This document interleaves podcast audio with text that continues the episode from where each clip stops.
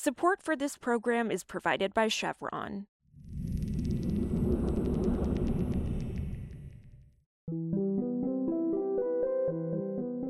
This is Politico Energy. I'm Annie Snider. As Europe struggles with a natural gas shortage, companies there face a dilemma. They can make a deal to get natural gas from US producers, but then they're apt to face public scrutiny, since Europe has ambitious climate emissions goals, and American producers are notorious for leaking potent methane gas into the atmosphere. A French company called Engie recently found a workaround, though, by secretly making a deal and going around its own board of directors to approve it. Today, Politico's Ben Lefebvre on the secret deal and why exporting natural gas from the US to Europe is politically complicated. It's Tuesday, December 7th.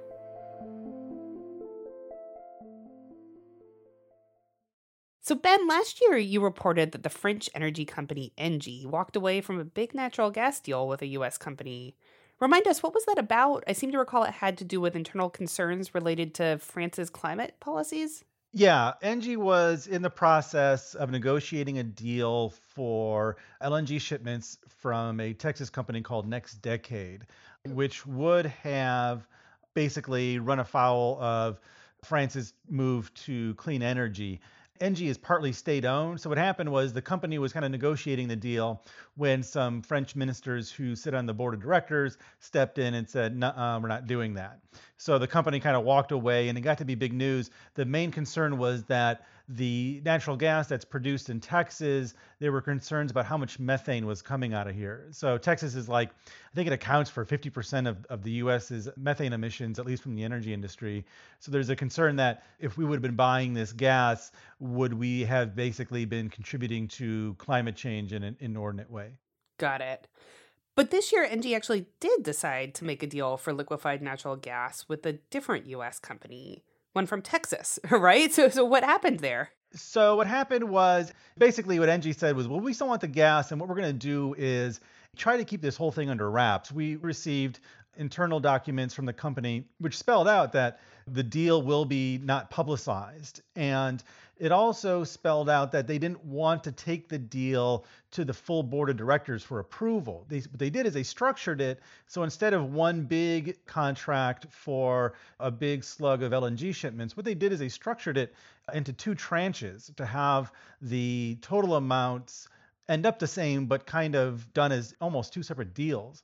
The volumes were low enough that the full board did not have to sign off on it. So it kind of showed how secret Engie wanted to keep this deal. And, and even in internal documents, they spelled out, well, look, Cheniere, which is the US company that they're dealing with now, promises to make transparent the emissions that come out of the gas it sources. But as the internal document stated, Cheniere is depending basically on the good faith of its own suppliers, the, the companies that are producing the gas and shipping it to Cheniere for its reports. At most, these companies have to toe the line for regulations out of Texas. We can't be 100% sure that this gas is as clean as it may be advertised. Hmm, that's really interesting. So this was done sort of secretly, potentially behind the backs of some of the government officials involved. What would have driven the company to those lengths? What's the context for this deal on the Europe side of things? There's some issues around natural gas prices right now, no? Yep. Natural gas supply in Europe tanked over this winter and prices really shot up. You saw that in England, especially, where natural gas prices were like in the double digits. So Engie wanted to make sure it had some supply going into this winter.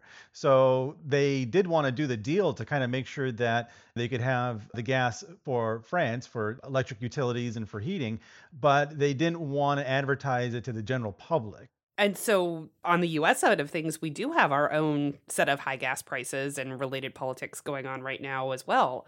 Some Democrats are pushing back on natural gas exports as part of that, although it seems like shipments are expected to keep growing for the time being. So, what's the concern on the US side? The concern on the US side is that exports have quickly become like a greater share of U.S. natural gas output.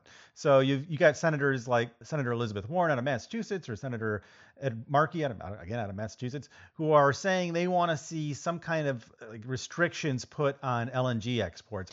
But we do see it become a bigger issue as oil and gas prices kind of rose pretty steadily during the pandemic, but now we're seeing prices kind of recede a little bit. I, I wouldn't be surprised if this topic gets kind of put on the back shelf for a little while longer.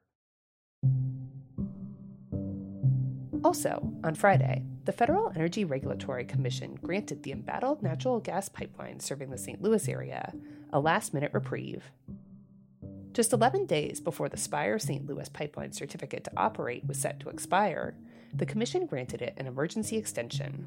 The decision came hours after Spire appealed to the Supreme Court to overturn the federal appellate court ruling that first put the project in jeopardy. The decision means that Spire now has room to breathe as FERC considers the pipeline's longer term future. If FERC chooses to reissue the emergency certificate, the Commission could place restrictions on the company's ability to profit from the pipeline, or it could require stricter monitoring of the pipeline's operations. For more news on energy and the environment, subscribe to our newsletter at politico.com slash morningenergy. Some of the music in today's show was composed by the mysterious Breakmaster Cylinder. I'm Annie Snider, and we'll see you tomorrow.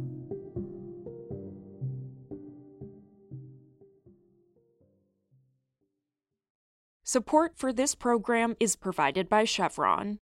Chevron's El Segundo refinery is looking to turn plant based oil into renewable gasoline, jet, and diesel fuels because it's only human to want to power a better future. Learn more at chevron.com/slash lower carbon.